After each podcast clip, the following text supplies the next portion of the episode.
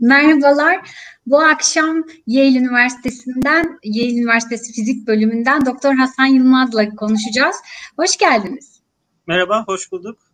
Şimdi üniversite e, sonuçları açıklandı. Herkes tercih telaşında ve bu tercih telaşı içerisinde de fizikle ilgili özellikle e, özellikle bu bölümü seçmek isteyenler ne yapmalı, nasıl hareket etmeliyi konuşacağız bu akşam. Önce kısaca sizi tanıyalım, sonrasında da birçok sorumuz olacak, onları yönelteceğim. Ben Hasan Yılmaz. Ee, İTÜ İstanbul Teknik Üniversitesi'nde fizik mühendisliğini bitirdikten sonra Koç Üniversitesi'nde malzeme bilimi ve mühendisliği dalında master yaptım.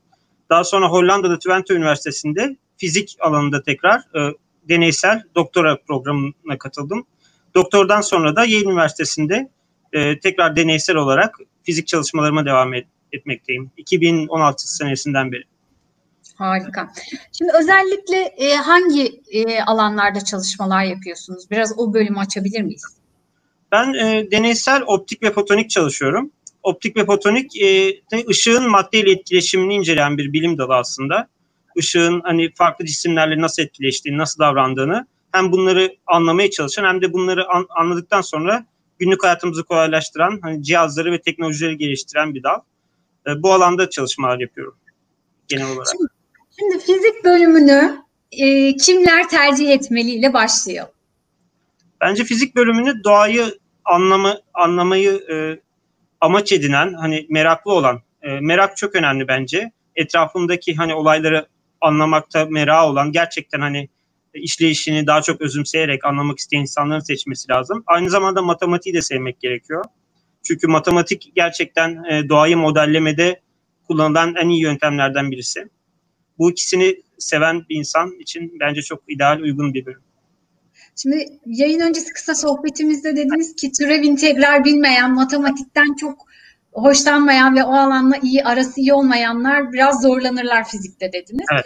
Fizik fiziği seçerken başka nelere dikkat etmeli türev integral dışında?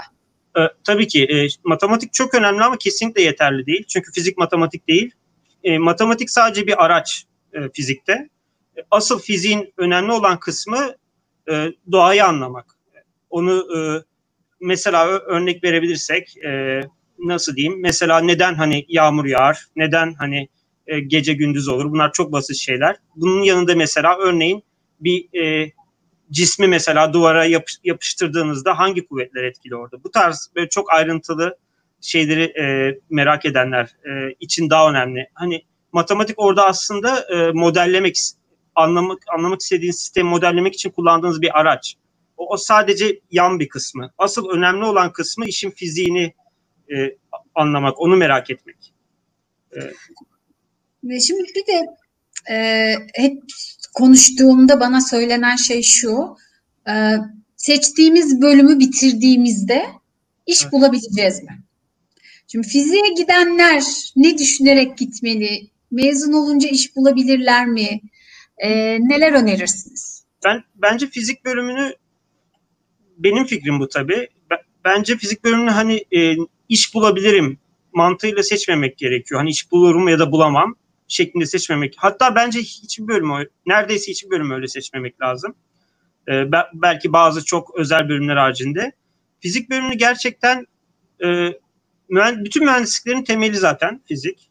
Yani bütün e, makine mühendisi olsun, elektrik elektronik mühendisliği olsun. Belki bilgisayar mühendisliği biraz daha matematiğe yakın. Fakat elektrik elektronik, e, bir, e, işte e, makine bunlar fizikten çıkma zaten. Bunların temelidir. Zaten ilk sene mesela aldığınız dersler bir mühendislik derslerine aynı tamamen aynı ilk seneniz. Daha sonra özelleşmeye başlıyor aldığınız dersler. Mesela bir makine mühendisi daha makine ile ilgili dersler almaya başlarken siz kuantum mekaniğine ya da istatistiksel fizikle ya da elektromanyetik teorinin daha çok ileri detaylarıyla ilgili dersler almaya başlıyorsunuz. Orada farklılaşıyor. Yalnız şunu söyleyeyim benim çok çok net bir gözlemim bu. Ee, etrafımda akademisyen olanlardan bahsediyorum. Akademisyen olan fizikçilerin çok büyük bir kısmı elektrik elektronik mühendisi daha sonra neden o e, elektrik elektronik mühendisliğini puanları ziyan olmasın diye seçmişler. Çünkü fizik bölümlerinin puanları biraz daha düşük genelde. Daha sonra o yüzden fizikle ya çap yapmışlar ya yatay geçmişler, fizikçi olmuşlar. Çünkü içlerindeki o fizik sevdası hiçbir zaman bitmemiş zaten. Hani e, demek istediğim ama e, şu da var. E, mesela ben deneysel fizikçiyim. eğer ben elektrik elektronik mühendisliği dersleri de alsaydım çok faydası da olacaktı benim için. Mesela laboratuvarda kullandığım hani sinyal işlemi olsun, işte e, ya da işte e, radyo dalgaları sistemleri olsun. Bunlar falan hep laboratuvarda gerekli bilgiler zaten. Bunlar yine işinize yarayacak programlama olsun. E, demek istediğim eğer mühendisliklere e, özellikle elektrik elektronik mühendisliğine ilginiz varsa fiziğe de vardır zaten. E, iş bulma konusuna gelirsek benim hani e, kendi ben İTÜ fizik mühendisliği mezunuyum. E, fizikten biraz farkı biraz daha teknik dersler alabiliyorduk. Mesela teknik resim olsun, e, birkaç elektronik dersler olsun ya da programlama dersleri olsun. Benim e, etrafımda tanıdığım iş bulamamış kimse yok bizim bölümden. Kimse yok. Bazıları işte programlama yapıyor, bazıları bankalarda çalışıyor. Ve çok iyi bir konumda çalışıyorlar. Çünkü hani öğrendikleri matematik bilgisi zaten her yerde kullanabilecekleri bir şey. Analiz ed- çünkü analiz edebiliyorlar bir sistemi. Modelleyebiliyorlar, istatistik biliyorlar. Hani e, İTÜ fizik mühendisliğini bitirirseniz işsiz kalmazsınız bence. Büyük bir ihtimalle kalmazsınız. Akademisyen olursunuz olmazsınız o ayrı mesele. Ama işsiz ben tanımıyorum. Şimdi e, hazır üstüne tam gelmişken bir soru var. Tabii. Ben o soruyu da hemen yansıtayım. Fizik mühendisliği mi yoksa fizik mi okuyalım? Demiş Ali Bey. Bu size bu birazcık şöyle diyeyim. Bence seçtiğiniz bölümün önce bir ders programlarına bakın. E, sitesine girin. Mesela İTÜ Fizik Mühendisliği, İTÜ, İTÜ Fizik Mühendisliği daha çok hocaları fizikçidir zaten. Hocaların hepsi fizikçi yani e, hatta teoriciler falan var. Hani teori yapanlar var. E, işte parçacık fiziği olsun, katar fiziği olsun teorisini yapanlar var. Hepsi fizikçidir fakat e, İTÜ Fizik Mühendisliği'nin şöyle bir güzelliği var e, bence. E, okulun birçok mühendislik derslerinden seçmeli ders alabiliyorsunuz. Elektrik elektronikten alabiliyorsunuz. Hatta biyolojiden de alabiliyorsunuz. Moleküler biyoloji genetikten. Hani çok böyle size şey e, serbestlik tanıyor. Aslında o açıdan bayağı avantajlı. İTÜ'de fizik yok zaten. Fakat fizik bölümleri mesela benim bil, hani bildiğim uzaktan bildiğim hani Bilkent'te var, Boğaziçi'de var, birçok başka okulda da var. Ee, benziyor İTÜ, İTÜ fizik eğitimine. Fakat onların ayrıntılarını ben bilmiyorum. Belki onlarda da seçmeli ders imkanı vardır. Fakat hani e, bilgi olarak bir fark yok. Benim tek bildiğim devlette çalışırsanız İTÜ fizik mühendisi okuduğunuzda bir mühendis maaşı alıyorsunuz. Fizik okuduğunuzda mühendis olmuyorsunuz. Tek fark o. Hani kağıt üzerinde bir fark. Fakat şey olarak hani ör, bilgi olarak çok büyük bir fark olduğunu düşünmüyorum ben. En azından Türkiye'deki sistemlerde. Fakat mesela Hacettepe'de bildiğim kadarıyla ya da Ankara Üniversitesi'nde hem fizik mühendisliği var hem fizik var. Onlarda daha fizik mühendisleri daha uygulamalı olabilir belki. Onlarda fark olabilir arada. Onu bilmiyorum ben. Programlara bakmak gerekli. Şimdi e, aslında başka sorular da gelmiş de onları isterseniz zamanımız kalırsa cevaplayalım. E, yörünge meka, me, mekaniği nasıl işler, yer çekimi nasıl çalışır e, diye sorular gelmiş ama onun dışında başka sorular var. E, İTÜ fiziğin e, geçerliliği yok deniyormuş e, ve e, aslında şunu soranlar var. E, lisanstan sonra Harvard, MIT, Yale'de master yapma imkanı nasıl oluyor? Var mı diyor. İTÜ fizikten. Her zaman var. Var tabii ki ama şöyle bir şey söyleyeyim. Mesela e, Harvard, MIT, Yale gibi yerlere gidecekseniz bu okullar ortalama, not ortalamasına kesinlikle çok bakıyor. Ee, yani genelde 3,5 üstü hatta daha da üstünde olması gerekiyor ortalamanızın. Ee, ayrıca mesela bu okullara gitmeden önce okuldaki herhangi bir hoca ile iletişimde bulunursanız hani o bölüme kabul alma şansınız daha yüksek oluyor. Bu arada e, Amerika'da master ve doktora birleşik. Yani master'a başvurma diye bir şey yok. Hepsi birleşik 6 sene ortalama. Uzayabiliyor daha da kısa olabiliyor. Yani master ama şöyle olabiliyor. Diyelim gittiniz başladınız doktora programına. iki sene sonra size bir master diploması veriyorlar. Bırakabiliyorsunuz. O zaman master yapmış oluyorsunuz. Ama hani doktora yapacağım şeklinde gidiliyor Amerika'ya en azından fizik bölümlerini hani MBA tarzı bir şey olmadıkça e, bunun için de ortalamanız yüksek olması lazım. Şuna önem gösterin. Eğer hani fiziği gerçekten seviyorsanız ve yapabileceğinizi düşünüyorsanız gidin. Ama e, gerçekten fizikte özellikle not ortalamaları bazen düşük gelebiliyor insanların. Hani e, o açıdan zorluk olabilir. Yani e, not ortalamasını iyi yap- yapabileceğinizi düşünüyorsanız tabii ki gidebilirsiniz. E, gidenler benim e, bildiğim kadarıyla var. Benden önce vardı, benden sonra da var. Direkt hani doktoraya gidenler. Ee, ama ortalama çok önemli. Ya iyi bir iyi derslerden iyi notlar alabileceğiniz bir bölümü seçmeye bakın. Eğer amacınız gerçekten yurt dışında doktora ya da master yapmaksa. Şimdi şöyle soru da var. E, hatta onu da yansıtayım. Mühendislikle fizik arasında kalmış. E, fiziği daha çok istiyor gibiyim diyor. Ancak şu ana kadar daha çok uçak, robotik veya yazılım gibi mühendislikle alakalı işlerle meşgul olmuş. E, ve bilim e, bilim insanı olmak istiyordum. Fizikte fizikle cidden ilgilenmeye bu sene başladım ve gerçekten çok seviyorum demiş ama mühendislikle fizik arasında da kararsız kalıyormuş. Sizce ne yapmalıyım demiş. Bence e, açıkçası hani e, daha böyle geleceği tabii gelecek şimdiden düşünmek çok zor ama gelecekte ne düşündüğünüze göre bir karar vermek daha mantıklı olabilir. Mesela akademisyen olmak istiyorsanız bence çok daha önce dediğim gibi elektrik elektronik mühendisi ya da fizik ikisinden birini seçebilirsiniz. Hiç fark etmez. Ama amacınız mühendis olarak çalışmaksa bir ihtimal de oysa eğer kafanızda mühendislik okumanız daha mantıklı olabilir belki. Ee, yani lisanstan sonra hemen e, çalışmak isterseniz mühendis olarak. Ee, ama hani ben açıkçası ben kendi fikrimi söyleyecek olursam bence artık devir o şekilde değişiyor ki e, yani gerçekten e, ileride yani e, daha çok araştırmaya yönelik işler olacak zaten. Ve zaten hani bir şekilde yüksek lisans ya doktora yapmanız sizin için çok çok daha avantajlı olacak. O açıdan hani fizik okumanız hatta bence daha iyi olabilir. Eğer akademisyen yönünde gitmek istiyorsanız. Daha hani daha yeni e, var olan bilgileri kullanmak değil de yeni bilgiler üretmekse amacınız. Bence fizik okumanız daha iyi olur. Şimdi hazır tam yeri gelmişken sizin Türkiye'ye geleceksiniz yakın zamanda ve Türkiye'de yapacağımız çalışmalardan da bize biraz söz eder misiniz? Bilkent. Ankara'ya geleceksiniz. Evet ben Ankara'ya söz eder baş, misiniz? başlayacağım. E, labor, e, kendi çalışacağımız laboratuvarımı kuracağım. E, yeni genç araştırmacılar da tabii ki e, benimle çalışmak isteyenler olursa iletişime geçebilir. E, çalışacağım alanlar benim deneysel ve e, hesaplamalı optik ve fotonik.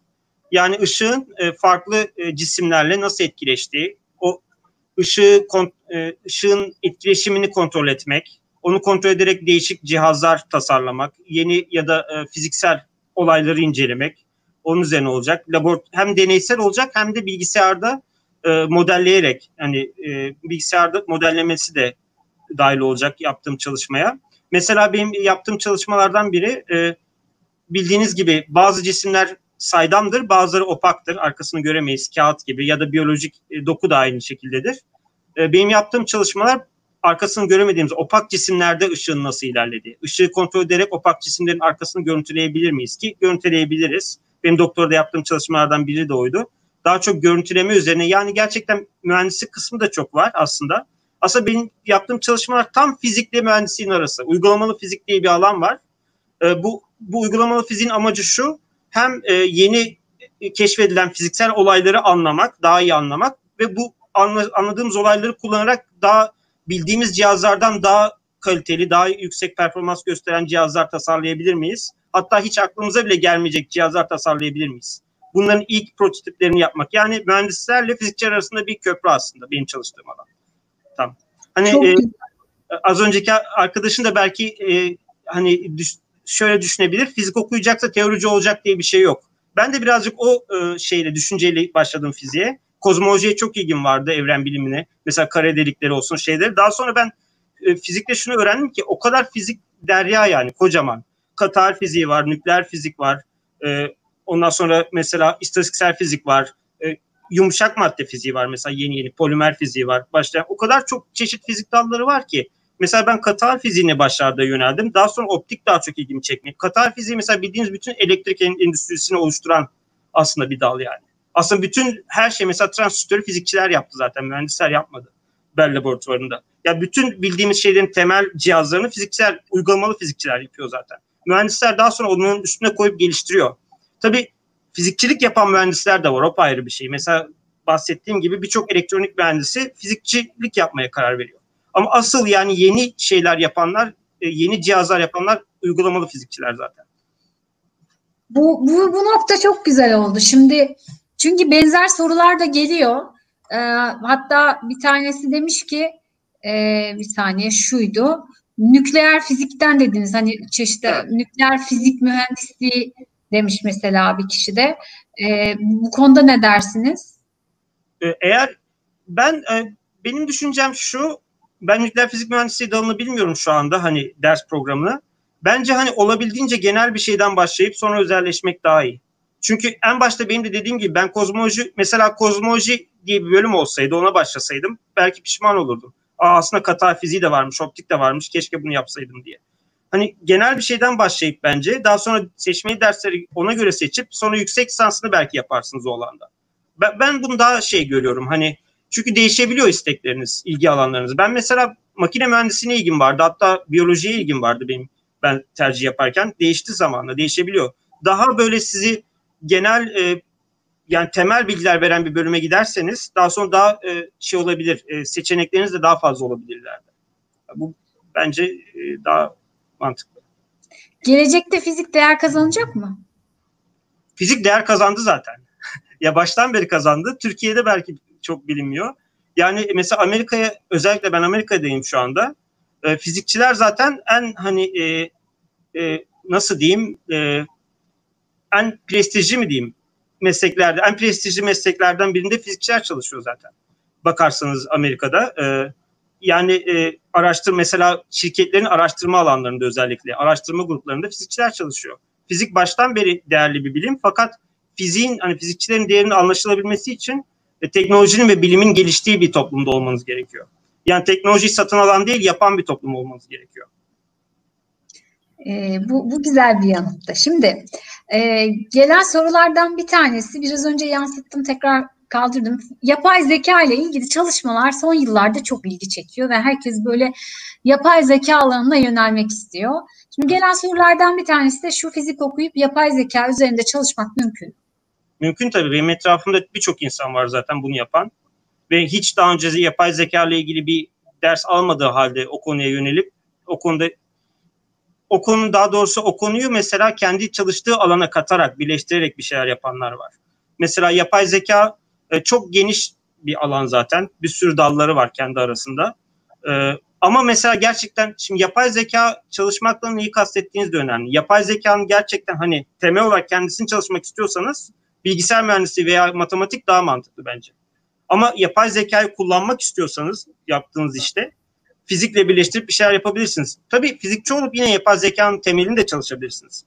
Çünkü fizik o kadar temel bir bilim ki mesela e, şöyle diyeyim. Mesela enformasyon teorisi çok önem kazandı son zamanlarda. Bilişim teorisi ya da e, çevirisi tam nasıl oluyor bilmiyorum. Mesela e, elektrik mühendisliğinde veya bilgisayar mühendisliğinde bunlar zaten dersleri verilir. Fizikçiler de ilgisini çekmeye başladı bu konular. Bu konular mesela yapay zekanın temelini oluşturan konulardan birisi enformasyon teorisi.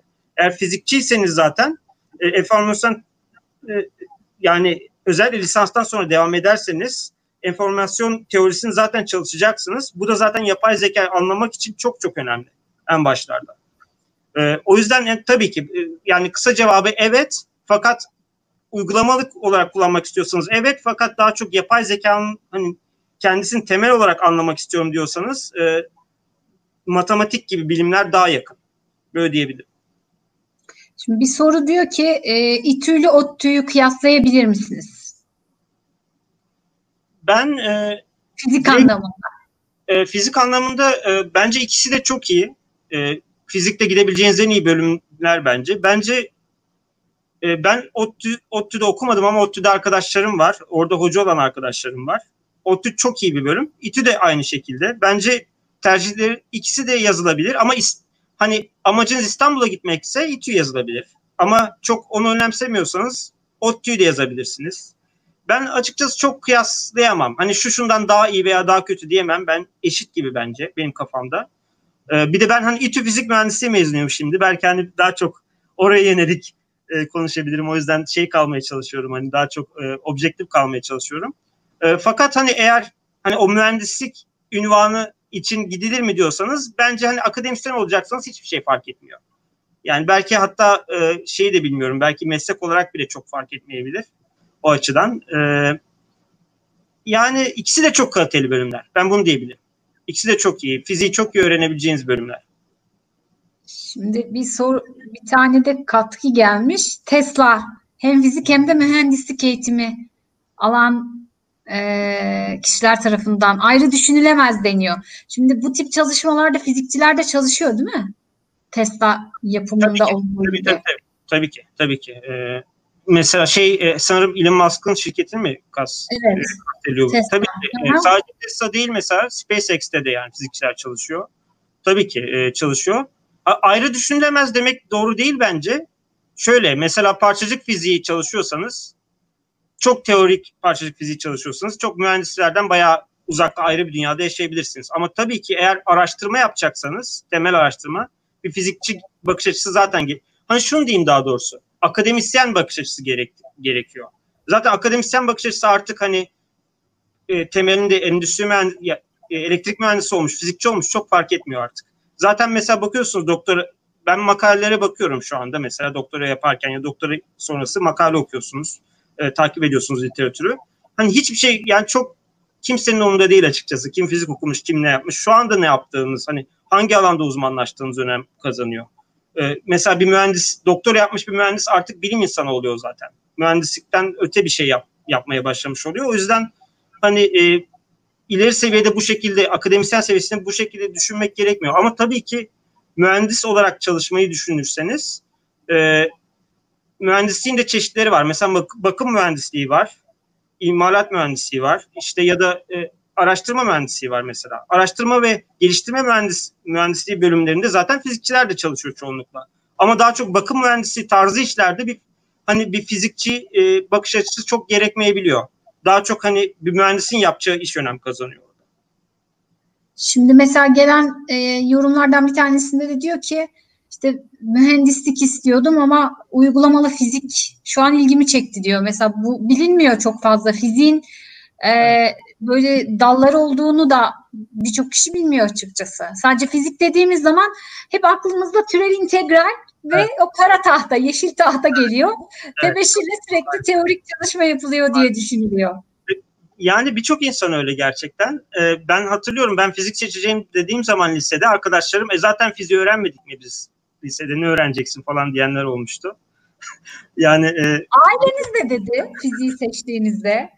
ailem e, ailem benim daha böyle e, me- meslek eğitimi veren bir bölüme gitmemi istiyorlardı. E, eczacılık okumamı istiyorlar. Tabii eczacı olup da da akademisyen olabilirsin. O ayrı mesele ama öyle düşünülmüyor. Hani bir ecza- sana bir eczacı dükkanı açalım burada. e, otur ya da diş hekimliği yaz işte. Burada bir kendi şeyin olsun falan muayenen. Benim hiç ilgimi çek. Öyle bir hayat tarzı ilgimi çekmiyordu. Aslında hayat nasıl bir hayat tarzı istediğinize göre bölüm seçin. Bence bu çok önemli. E, ailem e, pek hoşuna gitmedi ama desteklediler. Ben benim gerçekten istediğimi anladıkları an hani böyle bir geçici bir heves değil istediğimi gördükleri an desteklediler. Tabii istemiyorlardı fakat şu anda çok memnunlar. Hani iyi ki e, istediğim yolda. Ben onları şöyle ikna ettim benim ailemi. Şimdi mesela ben sizin istediğiniz bir şey seçersem ileride mutsuz olursam sizi suçlayacağım dedim. Fakat kendi istediğimi seçersem mutsuz bile olsam kimseyi suçlamayacağım. Hani kendi seçimim dedim. O şekilde ikna, ikna ettim e, ailemi. E, tabii e, ikna ettim derken her türlü ben istediğimi seçecektim ama hani desteklerini öyle aldım diyeyim daha doğrusu. O zaman şimdi bizi dinleyen öğrencilere de velilere de öyle bir öneride bulunmakta fayda var. Yani çocukları özellikle şunu oku bunu oku demek yerine kendilerinin mutlu olacağı bölümde okumalarını önermekte fayda var. Şimdi sorulardan bir tanesi de şöyle. Fizikte kuramsal olarak çalışacaksak üniversite önemli mi demiş. Bence e, kuramsal olarak çalışacaksanız önemli. Kes- Üniversite çok önemli. Hangi üniversiteye gittiğiniz. Sadece kuramsal olarak değil, hangi bölüme giderseniz gidin. Üniversitenin bence kesinlikle çok önemli. Hangi üniversiteye gittiğiniz. Çünkü her üniversitenin belli bir e, geleneği, hani belli bir çalışma adeti oluyor. Belli nasıl diyeyim e, bir atmosferi oluyor. O sizi etkiliyor. Mesela siz e, etrafınızda böyle e, yeniliklere açık, sürekli öğrenme isteği olan insanlar olursa siz de öyle olmaya başlıyorsunuz. Öyle değilseniz bile. Ve tam tersi de mümkün. E, orayı sırf hani diploma almak için gelinen bir yer gibi gören insanların yanındaysanız siz de öyle değilseniz bile öyle olmaya başlarsınız. Üniversite kesinlikle iyi bir üniversiteye git- gitmeye çalışın ve özellikle kültürü olan bir şehirde olan bir üniversite önemli bence. Mesela İstanbul gibi, Ankara gibi. Hani her şehrin tabii ki vardır ama bence kesinlikle hani üniversitenin hangi şehirde olduğu da çok önemli. Hangi üniversite olduğu da çok önemli. Kuramsal çalışacaksanız bu da önemli. Kuramsal çalışmak için şunu söyleyebilirim. O bölümdeki hocalara bakın. İyi kuramsal fizikçi var mı? o hocalarda ve ve şuna da fizikte şunu söylemek de çok önemli. Ben mesela onu biraz geç yaptım. Şu anda olsam neyi daha iyi yapmaya çalışırdım dersen daha eğer akademisyen olarak özellikle kuramsal istiyorsanız belli ki akademisyen e, e, yolundan gitmek istiyorsunuz. Daha belki bir erken olabilir daha ikinci senede itibaren e, sizin size yardım edebilecek, araştırma yapabilecek hocalar var mı o bölümde? Mesela kapınızı çaldığınız zaman size küçük projeler verecek. Daha ikinci sınıfta itibaren. Öyle hocalar olabilen. Şimdiden mesela örneğin şimdiden e, mail adresleri vardır hocaların. Düşündüğünüz üniversitenin. Mail atın. Bir sürü kişiye mail atın. Hepsi dönmez ama birkaçı kesinlikle geri döner. Artık zaten Twitter'da var. Bir sürü hocaların Twitter'ları var. Onları atın hani ikinci sınıftan itibaren ya da hatta birinci sınıftan itibaren araştırmaya başlayabilir misiniz? Ufak tefek bir şeyler yapmaya. Özellikle kuramsal çalışacaklar için çok önemli bu bence. Deneyiciler için de. Yani üniversiteden ziyade sizinle ilgilen, yani ilgilenecek derken size destek olacak hocalar var mı? Hani sizi öğrenciden öte araştırmacı, meslektaş gibi görecek hocalar var mı? Öyle hocaların olduğu üniversiteye gitmek önemli. Bir de işte e, iyi bir üniversite. Yani iyi dediğim hani çalışma kültürü olan, araştırma kültürü olan bir üniversiteye gitmek önemli. Fizik mühendisliğinin avantajları nelerdir demiş bir kişi. Avantajları neye göre? Fiziğe göre mi? Fiziğe göre. Fiziğe göre ben ben çok bilmiyorum açıkçası. Çünkü ben hiç hani mühendislik yapmayı düşünmedim kendim. Ama şöyle örnek vereyim. Ben bir tane staj yaptım. Ee, şeyde e, Enerjisa'da şey e, enerji santralinde doğalgaz. Hani bir mühendislikte nasılmış? Hani Türkiye'de hani bir mühendislik yaparsam tabii bu tek örneği değil. Birçok farklı çeşit mühendislikler yapılabilir. Ben 10 senedir Türkiye'de değilim. Çok şey değişmiş de olabilir ben gelene kadar. Ee, şeydi hani iyi bir meslek hani gidiyorsunuz sabah akşam hani memur gibi çalışıyorsunuz. Ee, şeyde e, santralde bazı hasarlar oluyor. Onları mesela teknisyenler zaten tamir ediyor. Siz tespit ediyorsunuz, yardım ediyorsunuz bir şekilde. Genel e, işleyişinden hani sorumlusunuz ama hani ilk ilk birkaç ay mesela ilginç olabilir. Bir sürü şey öğren, öğren, öğreniyorsunuz. Bir süre sonra bana çok şey monton gelmeye başladı. Ha, benim için. Mesela hani e, iyi bir mesleği hani böyle zevk alınabilecek bir meslek, mühendislik mesleği isteyenler, iyi bir aile hayatı isteyenler için belki çok ideal bir meslek. Fakat hani çok mesela o tarz bir iş çok yeniliğe açık değil. Çünkü oranın tek amacı o santralin düzgün çalıştığından emin olmak. Yani tek amacı o. Ee, mesela böyle bir yer için belki fizik mühendisliğin şansı daha yüksek olabilir orada çalışma şansı. Çünkü mühendislik diplomanız olduğu için. Ama bir fizikçinin belki daha düşük olabilir. Hani onu bilemiyorum. Tabii ama açıkçası elektrik mühendisi veya makine mühendisi daha uygundur orası için. O yüzden şey diyebilirim ben. E, çok büyük bir farkı yok fizikçilik yapacaksanız. Ama e, şey de bilmiyorum. Onun, onun altını çizeyim. Mesela Hacettepe Ankara Fizik Mühendisi Gaziantep Üniversitesi'nde de var sanırım. Onların programı hani tam olarak nasıl bilmiyorum. Ders programlarına bakın gerçekten. Ben mesela benim avantajım vardı şöyle. Biz teknik resim dersi aldık mesela. Fizikçiler almıyor. Ya da ekstradan dijital elektronik dersleri aldık. Bunlar mesela çoğu fizik programında yoktur bu dersler. Yani bu dersler bana bir şeyler kattı. Araştırmacı olmama rağmen kattı. Çünkü benim de bazen çizim yapmam gerekiyor. Benim de mesela elektronik devreleri anlamam, kurmam gerekiyor laboratuvarda. Bana benim için avantajı oldu o açıdan. Yani bence bir bölümün adından ziyade bir açıp ders programına bakın hangi dersler alınıyor. Üniversite seçerken, bölüm seçerken. Bir soru daha var. Diyor ki fiziği sadece üniversitede okumak dışında kendini bu alanda geliştirmek isteyen birisi neler yapmalı diyor. Bunun ucu bucağı yok bence. neler yani çok şey yapabilirsiniz. Hani bölüm de okumanıza gerek yok ama bölüm okumanız, diploma almanız size birçok konuda hani bürokratik konularda faydası oluyor. Yani bir diplomanız oluyor bir yere giderken, yüksek lisansa başvururken, doktoraya başvururken gerekiyor. Ee, yani isteyen bence bu, şu anda kendini internet olduğu sürece elinde birçok açıdan geliştirebilir. Ee, neler yapmalı? Bence şey yapın, e, kitap okuyun bol bol. Mesela e, temel fizik kitapları okuyabilirsiniz. E, daha hani e, konseptleri anlatan. Mesela e, şeyin e, kitabı var çok güzel. Tek başına bence fizik öğrenmek için yetersiz. Richard Feynman'ın e, dört ciltlik bir kitap serisi var fiziğin anlatan. Ama hani fiziği motivasyon pardon. İsmi neydi kitabın? Feynman Lectures diye geçiyor. E, Türkçe'ye nasıl çevrilmiş tam bilmiyorum. Feynman Lectures diye e, bakarsanız Feynman'ın dersleri diye belki çevrilmiş olabilir. Ben İngilizcesini biliyorum. E, onu hani mesela bak okuyabilirsiniz. Ben mesela fizik seçmeyi nasıl hani karar verdim? e, TÜBİTAK serisinin kitapları vardı. Onun e, Türkçe çevirisini okumuştum. Tekin Dereli tarafından çevrilmiş. O da Koç Üniversitesi'nde fizik hocası şu anda kendisi. E, Roger Penrose'un kitabı Kralın Yeni Usu. Üç ciltlik. E, birinde fiziği anlatıyor. Birinde e, yapay ilkinde aslında bilgisayar ve yapay zekayı anlatıyor. İkincisinde fiziği anlatıyor, kuantum mekaniğini. Üçünde, üçüncüsünde de biyolojiyi anlatıyor. Beynin nasıl çalıştığını, daha çok nörobiyolojiyi. Müthiş bir kitap. Bilinci tartışıyor. Bilinç nereden geliyor diye. Mesela neden bazı e, maddeler diyeyim hatta. Mesela biz de bir çeşit bir fiziksel bir cismiz. Neden bizim bilincimiz var da işte masanın yok veya başka bir şeyin yok. Çok inanılmaz. Ben onu okuduk. E, o kitabın belki yüzde onunu anlamışımdır lisede. Çok az kısmını anladım ama inanılmaz beni motive etti. Yani motivasyon açısından. E, ben ondan sonra fizikçi olmaya karar verdim. Geliştirmekle kasıt da hani e, bir skill set diye bir geliştirme vardır mesela. Programlama öğrenmek. Python öğrenirsiniz. işte C öğrenirsiniz. Elektronik öğrenirsiniz. Bir de hani motivasyon olarak daha hani felsefi olarak kendinizi geliştirmek diye bir şey vardır. İkisini de yapmak önemli bence.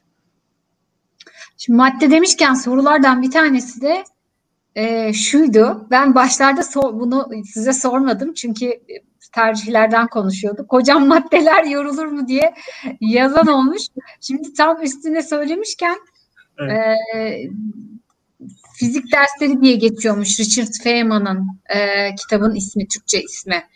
E, gerçekten e, söylediğiniz konular çok ilgi çekici. E, ve bu konuda mesela gelen sorulardan bir tanesi de şu, şu birçok bir soru geliyor. İşte e, üniversiteyi okuduk, bitirdik. E, sonraki süreci soruyorlar mesela. Hani yani onda nasıl bir şey olmalı? Hep diyorum ya sorunun başın programın başından bu yana hep söylediğim şey şu.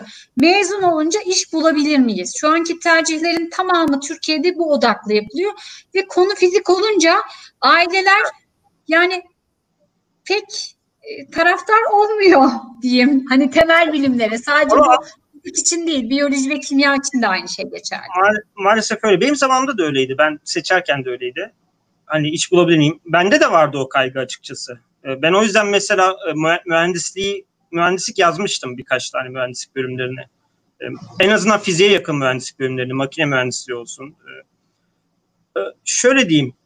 Zaten bence bu kaygı aslında iyi bir şey çok abartılı olmadığı sürece. Zaten mesela bir şey yapar yaparken aynı zamanda diğer sonraki adımı düşünmek gerekiyor. Ee, yani ama çok biraz da esnek olmak gerekiyor. Mesela benim aklımda şey de vardı hani o yüzden staj yaptım zaten. Belki mühendis olarak çalışabilirim diye düşünmüştüm. Hani e, sonra akademi, akademiye git devam etmeye karar verdim. Daha keyif aldığımı farkına varınca, özellikle proje yapınca. 14. sınıfta çok geç yaptım. O yüzden diyorum erken yapmakta fayda var. Sevmezseniz o zaman fikir değiştirirsiniz. Ee, şöyle diyebilirim. Fizik Türkiye şartlarında şu anda e, iyi bir fizik bölümünden mezun olursanız iş sıkıntınız olmaz. Hani iyiden kastım mesela e, birçok şimdi şey ayırmak istemiyorum. Gerçekten iyi okullar vardır benim bilmediğim. Benim zamanımda mesela atıyorum Boğaziçi, Bilkent, İTÜ bunlar ODTÜ bunlar zaten iyi. Hani diğerleri iyi demek değil bu ben bilmiyorum. O yüzden araştırın diyorum. Hocalar çok önemli bölümdeki hocaları. Bunlardan mezun olursanız işsizlik diye bir şey düşünmemeniz gerekiyor bence. Hani o işsizlik biraz şey gibi düşünün. Ee, iş bulmasa derdiniz zaten hani e, hani amacınız survival'sa hani kendinizi geliştirmekten ziyade zaten hani kötü bir düşünce tarzı o. Ne olursa olsun. Hani isterseniz hani iş bulsanız daha iyi. Hani düşünce tarzınız şey olmalı. Ben nerede en çok başarılı olurum? e, mutlu olurum, kendimi geliştirebilirim. Ondan sonrası devamı gelecek zaten gerçekten. Ama şeyi de anlıyorum, gerçekçi de olmak lazım. Hani böyle deyip mesela kozmoloji okuyup ortada kalabilirsiniz. Mesela e, fizikçi olup kozmoloji alanında uzmanlaşıp çünkü mesela çok hani spesifik bir şey yapabilirsiniz sadece. Akademisyen olabilirsiniz. Türkiye'de en azından. Hani e, benim burada mesela var kozmoloji doktorası yapan arkadaşım. E, daha e, uygulamalı şeyler yapıyor kendisi gerçi. Ama mesela o düşünmüş akademi olmazsa ben şu anda çok iyi da, e, büyük verilerle çalışabiliyorum. Data science yapabilirim. Amazon'a giderim, Google'a giderim, orada çalışabilirim diye düşünüyorum mesela. Hani e, düşünmüş. E, yani e, demek istediğim öyle bir şey seçin ki esnek olabilsin. Yani e, en birkaç seçeneğiniz olabilsin. Bu şekilde düşündükten sonra fizik fizikçi olup işsiz kalmak diye bir şey yok zaten. Mesela bankada bankacı olanlar da var fizikçilik yapıp veya bir e, şirkette satışçı olarak çalışanlar da var. İş bulursunuz ama bulacağınız işte mutlu olacak mısınız? Bu önemli. Ee, üniversitede proje yapmak için tam olarak ne yapmamız, hangi kaynaklardan yararlanmamız gerekiyor demiş. Ee, proje yapmak için şöyle diyebilirim. Öncelikle bir e, size destek olacak bir hoca bulmanız çok önemli. Destekten kastım sizi yönlendirecek. Ee, size mesela al şu kitabı oku, şu makalelere bak. Hani işte e, şu konulara çalış. Zaten en başta bir sizi yönlendirirse siz zaten ondan sonra öğrenmeye başlıyorsunuz. Mesela örneğin makalelere erişim sağlayıp onları okuyup kısa sürede anlayabilmek bile büyük bir yetenek. Yani ben bunu mesela çok geç kazandım. Ben bunu master'da kazandım. Şu anda görüyorum bazı insanlar daha lisansın ikinci, üçüncü senesinde kazanıyor bu yeteneği. Bu yetenekten kastım mesela bir makaleyi açtığınızda kitap okunur gibi okunmaz makale. Önce bir şekillerine bakarsınız, figürlerin altına okursunuz, abstra hani ilk girişini, özetini okursunuz, sonucuna bakarsınız. Hani çok hızlı bir şekilde okursunuz böyle yaparsınız. Özellikle anladığınız bir konuysa. Ben kitap gibi okumaya çalışıyordum makaleleri. Master'a başladığımda. Makale okumayı çok geç öğrendim ben. Ama yine hani geç olmasına rağmen e, sonunda e, şey yapabildim. E, bir, e, ama gerçekten e, araştırma yapmayı öğrenmek için bunu bilen birinden öğrenilir en iyi. Demek istediğim bir kaynak ya en iyi kaynak insan araştırmada. O yüzden çok iyi araştırma yapan insan hani size destek olacak, zamanla ayıracak insanları bulmaya çalışın. Ee, şimdi sorulardan bir tanesi de sizin iletişim bilgileriniz. ne yapalım? Twitter'dan şey vereyim, ben benim mail adresimi verebilirim. Twitter'dan da takip edebilirler zaten. Esra'nın paylaşmış sanırım Twitter'dan. Oradan evet, da direkt mesaj atabilirsiniz bana. Mail adresimi de verebilirim. yılmazhasan.gmail.com Gmail'e yollayabilirsiniz. Harika. E, çünkü so özel olarak soracak soruları varmış bazılarının. E, peki hani hep hocaların üzerinde durduk da şimdi hani e, başta hoca ilgiliydi diyelim sonra ilgisini kaybetti. Ne yapacak öğrenci? Önemli değil. E, şöyle diyeyim başka hoca bulur. Başka birini bulur. Hani önemli olan size bir şekilde bir yol göstermesi birinin. E, şey gibi düşünmeyin. Ona tamamen bağlanacaksınız gibi düşünmeyin. Öyle bir şey olmamalı. Zaten önemli olan en sonunda bağımsız bir araştırmacı olmanız. Hani ne kadar bir kişiden bir şey öğrenirseniz o kadar iyidir gibi düşünerek başlayın yola. Şöyle diyebilirsiniz. Belki hani çok spesifik bir konuda çok şey öğrendiniz. Sonra o konuyu bilmeyen bir hoca, bilen başka hoca yok. Ortada hani öyle öyle düşünebilirsiniz ama e, o konuda zaten ilerlediğiniz zaman artık hani bir lokal olarak bir yerde kalmıyorsunuz. Mesela bir sürü insan tanıyorum. İstanbul Üniversitesi'nde okuyor. Boğaziçi'deki hocayla çalışıyor. İşte şeyde okuyor Ankara Üniversitesi'nde işte bir kentteki ODTÜ'deki hocayla çalışıyor. Çok var. Hani önemli o ağa ulaşmanız, o bilgi ağına. Mesela o hocayla tanıştığınız zaman onun onun tanıdığı meslektaşlarıyla da tanışacaksınız. Mesela ufak tefek konferanslara gidebilirsiniz en azından Türkiye çapında. Bu çok o ağa ulaşmanız önemli. Tek kişi gibi düşünmeyin bunu. Ya o o hoca bir kapı gibi bir şey o ağ, o bilgi ağına ulaşmanız için. O insan gerçekten e, bilim insanlardan öğreniliyor en, en iyi insan, en hızlı ve en verimli insanlardan öğreniyor. Buna kesinlikle katılıyorum. İşi yapandan işi evet. dinlemek e, çalışmalardaki ince detayları da veriyor. Hani bu bunu e, bilim iletişim açısından söylemek gerekirse bunu ben çok yıllardır savunuyorum çünkü bilimi yapan anlatmalı. E, böyle ikinci, üçüncü ağızdan değil de bir soru var. En çok hayranlık duyduğunuz fizikçiler kimler demiş? Ee, benim en çok hayranlık duyduğum fizikçiler e, ben Diraç'a çok hayran hayranım. Çünkü inanılmaz bir matematiksel becerisi var. E, yani e, o yeni mesela matematikte yeni e, braket notasyon, notasyonunu yeni bir lineer cebir forma, e, formalizasyonunu getiriyor. Yani fizikle matematiği çok inanılmaz bir şekilde birleştiriyor. O yüzden hayranım. E, günümüzden e, kişi günümüzden hani yaşayan kişileri soruyorsanız şu anda benim çok kendi alanımda spesifik insanlar olur e, bunlar. Mesela bizim burada e, Douglas Stone var Yale Üniversitesi'nde. Onun hani bakış açısı, o fizikçi bakış açısı. Mesela konferanslarda veya bir seminerlerde öyle sorular sorar ki birçok insan rahatsız olur mesela. Çok fazla soru sorar böyle sanki kendini sıkıştırıyormuş ya da kendini zeki gibi gösteriyormuş. O amaçla yapıyormuş gibi düşünüyor birçok insan ama ben kesinlikle öyle düşünmüyorum. Çok bazı hani şöyle diyeyim. E, aynı şeyi mesela herkesin bildiği şeyi öyle bir şekilde söylüyor, öyle bir şekilde soruyor ki başka bir bakış açısı gösteriyor size. O yüzden hayranım. Ee, yani aynı şeyi böyle çok farklı açılardan bak- bakıldığında farklı e, bilgi kısımlarının olduğunu gösteriyor. Yani fizik o yüzden zengin bir şey. Ya hiçbir şey eskimiyor fizikte. Hani mesela olur ya bazı müzik türleri vardır. Bir yaz dinlenir, bir daha hiç dinlenmez. Bazı müzik türleri vardır artık hani insanlığın insanlık devam ettiği sürece dinlenecektir. Fizik öyle bir şey. Fizik bilgisi öyle bir şey. Şimdi mühendislikle fiziğin farkı bu bence. Mesela birisi mühendislik yapar, bir cihaz geliştirir. Mesela bir otomobil geliştirir, bir e, bilgisayar geliştirir. Bir sene, iki sene, on sene birisi kullanır, biter. Ama fizikçinin yaptığı bir şey artık ömür boyu insanlık var olduğu sürece hatta insanlık var olmasa da devam edecek. Çünkü o evrendeki bir bilgi zaten. Var olan bir şey. Yani her, ya ben onu bazen kardeşime derim. Kardeşim benim hukukçu kendisi şey derim şaka olsun diye derim. Sen mesela ülke değiştirince senin işin bitiyor. Ben diye gezegen bile değiştirsem fizik yasaları aynı yer yerde. Hani kara deliklere gitmediğimiz sürece çünkü onları da anlamıyoruz. Fizik her yerde aynı diyorum bazen öyle şakalaşırdık aramızda. Fizik öyle bir şey. Hiçbir zaman eskimez fizik bilgisi. Daha zenginleşir. Sorulardan bir tanesi de diyor ki fizik okuyup matematik yan dal yapmak nasıl olur? Veya Bence- matematik okuyup fizik yan dalı yapmak. Bence iyi bir fikir ama şöyle bir şey şu şartla dediğim gibi birazcık gerçekçi de olmak gerekiyor. Hani e, gerçekçiden kastım şu eğer akademisyen olmak istiyorsanız not ortalamanız çok çok önemli. Aşırı önemli. E, eğer e, yan dal yap, yaparken zorlanıp ortalamanız düşecekse hiç yapmayın. Size zararı. Ortalamanız kaçtı? Efendim? Ortalamanız kaçtı? Benim yüksek değildi. E, benim 3.39'du. E, bir de ben e, hani birinciydim bölümde ona rağmen hani e, bizim Oo. bölümde notlar biraz düşüktü o zamanlar.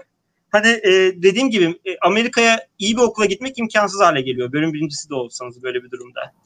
E, hani e, demek ister, de, istediğim hani sizi zorlayacaksa ama bunun e, bazı temel sebepleri de var. Dediğim gibi ben lisede mesela türev integrali iyi öğrenmeden başladım. Fizik okumaya. Bu çok önemli. E, bu e, diferansiyel denklemler, türev integral bu tarz dersleri çok iyi öğrenerek başlamanız çok önemli. O yüzden hiç notlarınız düşmeden notlarınızı yüksek tutabilirsiniz. Notları yüksek tutmak çok önemli maalesef. Hani bence notları yüksek tutmak iyi öğrendiğinizi gösterebilir ama kesin garantisi değil. Öğrenmek de önemli. Öğrenerek yüksek tutmaya çalışın. Bu birazcık evet biraz şey bir şey zor ama bunu yapmak aşırı önemli. E, ö- mesela iyi öğrenirsiniz ama e, ders mesela sınavlara iyi çalışmazsınız. Yöntemlerin hani çünkü sınavdan iyi not almak gerçekten öyle bir şey ki e, öğrenmeden iyi not alınabiliyor. Ben birçok insan gördüm açıkçası maalesef. E, ama e, notu yüksek tutmak da önemli. Hem öğrenin, akademisyen olacaksınız hem öğrenmek, anlamak zorundasınız hem de yüksek tutmak zorundasınız maalesef ortalamanızı. E, o yüzden e, yan dal yaparken ortalamanızın düşmeyeceğinizi düşünüyorsanız yapın. İyi faydası olur. Çünkü yeni daha matematik çok önemli. Size destek olur ileride. Fakat ort- ortalamanız düşürecekse, sizi zorlayacaksa bence hiç uğraşmayın.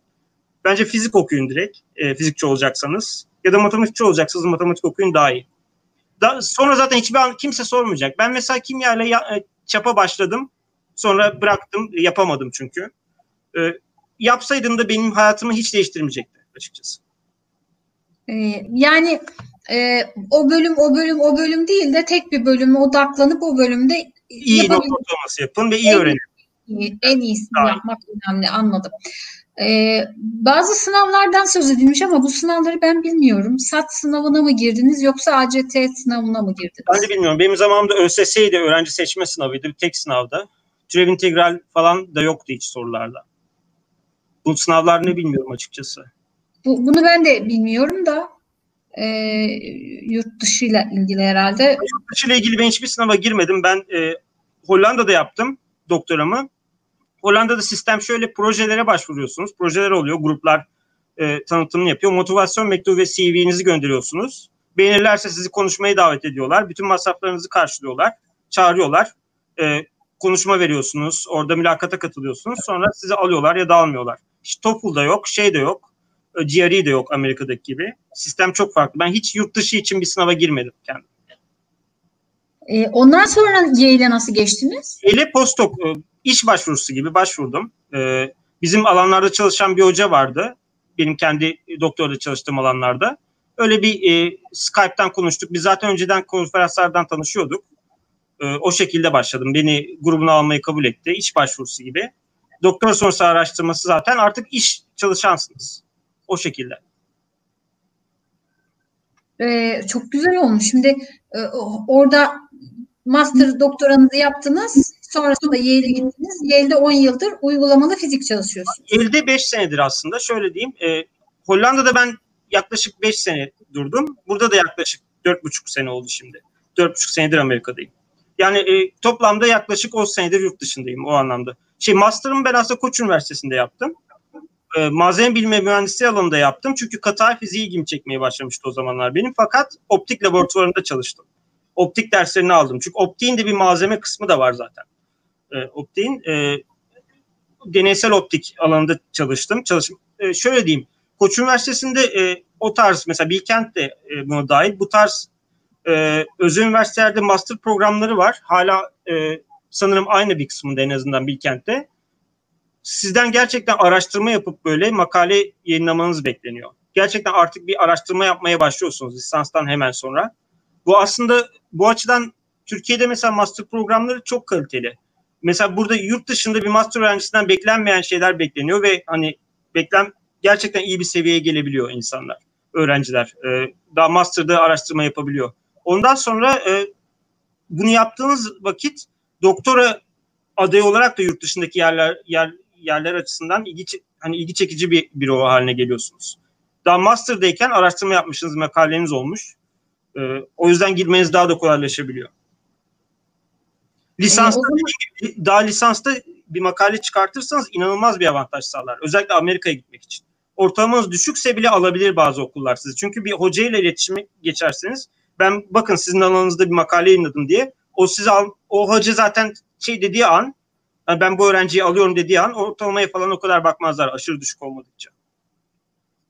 Peki e, farklı sorular geliyor da benzer sorular geldiği için onları tekrar sormuyorum. E, şimdi be, benim merak ettiğim bir şey var. Hani dediniz ya işte fizikte lisans bölümündeyken e, makale yayınlarsanız dediniz. Evet. Şimdi hani, biyolojide daha farklı biliyorum ama fizikte çok o kadar hakim değilim. Farklı farklı ım, yayınlar var. Yani e, Nature'ın fiziği de var. Evet. Ee, ama hani onun dışında e, yayınlanan makalenin iyi bir dergide çıkması önemli mi yoksa? Değil. Ö- makale... Önemli olan önemli olan hani saygın bir dergi olsun. Hani böyle bir predatör dergiler var, şeyler. Onlar o hani olmadığı sürece öyle çok çok Nature'lar, Physical Review'ler olmasına gerek yok hani iyi bir makale olsun. Yani şimdi Nature'da yayınlanmayan ya da Science'da, e, PRL'de yayınlanmayan bir makale kötü demek değil bu arada. Orada yayınlanmayan bir makale çok spesifik bir şeydir bir alanla. O yüzden yayınlanmamıştır. Kalite, benim hocam için söyleyeyim. Benim hocam mesela makaleleri okurken Yale'de profesör yani sonuçta. E, bu Nature'da olmuş okuyorum şu Nature değil okumayın demiyor ki. Hangisi kaliteli işse onu okuyor yani. Hani e, kaliteli bir iş daha böyle düşük gibi görünen yerlerde yayınlanabilir. Kaliteli iş yapın. Kaliteli işi nasıl, nereden anlarsınız? Kolay değil. Sadece o e, çalışacağınız hocanın ne tarz işler yaptığına bakın. E, citation bir yere kadar önemli. Kaç kişi atıf vermiş o da önemli. E, bunlar önemli ama her şey değil gerçekten. Hocanın ya bunun için size bir ben bir formül veremem zaten. Hani iyi işte checklist gibi işte bunlar tamamsa bu iyi hocadır diye. Bunu kendiniz anlayacaksınız artık. Hani gerçekten e, çok fazla parametre var. Ya, bir insanın çok az makalesi olup çok iyi hoca olabilir. Tersi de olabilir. Tersini de çok gördüm ben. Bir sürü makalesi olup.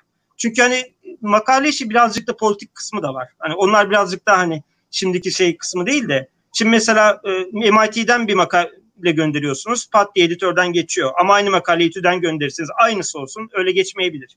Yani çok politik o kadar hani o işlere çok girmeyeyim. Önemli olan kaliteli iş yapın. Kaliteli iş yaparsanız kaliteli hocalar görecektir onu zaten. E, demek istediğinize katılıyorum. E, o, onlar çok konuşulmuyor. Onları olmadı başka bir yayında konuşuruz.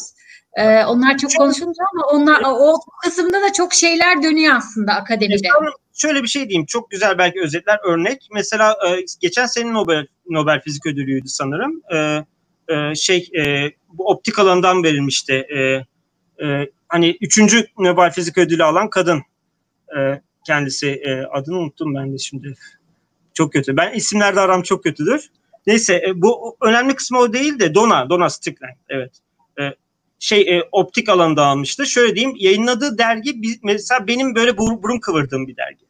E, Optics Communication iyi bir dergi aslında. Hani bu arada şey demeyeyim. Mesela hani ben şey derdim. Hani burada yayınlanmışsa bir iş o kadar da önemli değildir gibi. Optics Communications e, impact faktörü belki ikidir ucundan. Oo. Hani, Nobel ödülü yani bu iş. Çünkü o kadar önemli bir iş ki hiç böyle yaptığı işi satmaya çalışmamış. Rapor gibi yazmış biz bunu yaptık. Yaptığı şey mesela çok yüksek e, güçlü lazerler o sayede yapılabiliyor. O sayede mesela Alman mesela Almanya'da e, lazer mesela aslında endü, bu endüstri devriminin daha da ileriye ilk mekanik endüstri devrimini e, daha da ileriye taşıyan şey lazerdir. Çünkü lazerle mesela çok daha hassas kaynak yapılabilir. Çok daha hassas malzeme işleme. Mesela Almanya bu konuda çok ileride. Bu sayede yapılabiliyor mesela. Bu makale sayesinde. Optics Communications'da yayınlandı. Nature'da falan değil. E, yani e, böyle çok hani e, önemli olan yaptığınız iş iyi olsun. İyi olduğunu nasıl anlarsınız? E, literatüre hakim olmanız gerekir. Literatüre hakimseniz zaten neyin iyi olup olmayacağını görürsünüz. Hani e, zaten hani bir iş yapılamıyorsa ya e, şeydir çok zor olduğu için yapılamıyordur ya da kimsenin aklına da gelmemiş olabiliyor bazen. Yaratıcılık da önemli o yüzden. Literatüre demek istediğim lisanstayken herhangi bir konuda sevdiğiniz, keyif aldığınız bir konuda literatüre hakim olabilirseniz makale yayınlamasanız bile. Makale yayınlama kısmı sadece işin hani CV'nizde size avantaj sağlar. Ama literatüre hakim olabilecek, hani bu iş yenidir, bu değildir diyebilecek hale gelirseniz bu müthiş olur. Ben ancak işte master'ın sonlarında gelebildim o hale. Bunu önemli olan lisanstayken bu hale gelebilmek. Akademisyen olacaksanız diyorum. Hatta akademisyen olmayacaksanız bile. Mesela biz burada bizim e, meslektaşlarım birisi postdoğunu bitirdikten sonra Apple'da çalışmaya başladı fizikçi. Birisi Oculus Facebook'ta çalışıyor. E, yaptıkları iş yine aynı. Hani ara, e, en en yeni gelişmeleri takip edip araştırmaları takip edip daha sonra e, o makaleleri okuyup hızlıca anlayıp bunu işimize yarar mı? Bunu anlayabilmek. Yaptığı iş o yani. Hani siz bunu lisansta bu seviyeye gelebilirsiniz herhangi bir konuda. Sonra artık e, herhangi bir konuda nasıl o seviyeye gel, gelineceğini de biliyorsunuz. Ondan sonra konu değiştirip tekrar hızlı bir şekilde bir alanda kendinizi yine geliştirebilirsiniz. Önemli olan hani e, o network'ü, community'yi e, hakim olabilmeyi öğrenmek. Şimdi e, bir soru da şu, e, son sorumuz bu, süremiz bitmek üzere. E, bize takip etmemiz için bilimsel dergiler önerir misiniz diye bir soru var. E, yani dediğim gibi mesela fizikte zaten e, en iyi işler e, genelde, tabi genelleme az önceki örnekler gibi Physical Review Letters vardır mesela. E, APS'in, American Physical Society'nin dergilerine bakın. E, op, optik için Optical Society of America var. O, OSA, onun dergilerine bakın. Bu Nature Science, Nature e, Nature alt dergileri var. Nature Physics, Nature Communication, Nature e, Photonics. Bunlar da iyi dergiler.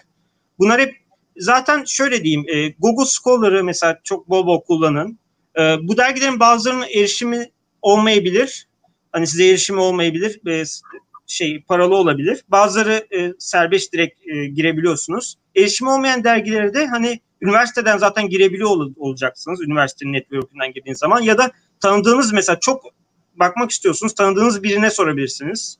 Akademide olan o size gönderebilir linkini. Ama bence e, önce makale okumaya başlamak biraz şey olmamalı. Yani literatür hakim olmak derken böyle durduk yere de literatür okunmaz. O yüzden proje yapın diyorum. Mesela bir proje yapın. O projeyi yaparken bilgi öğrenmeniz gerekecek. O zaman bakın. Gerektikçe bakın. Hani makale okumak, roman okumak gibi değil. Projeyle beraber olması gerekir. Tek başına kimse öğrenemez makale okuyarak. Biz çok şey öğrendik ama bu akşam sayenizde.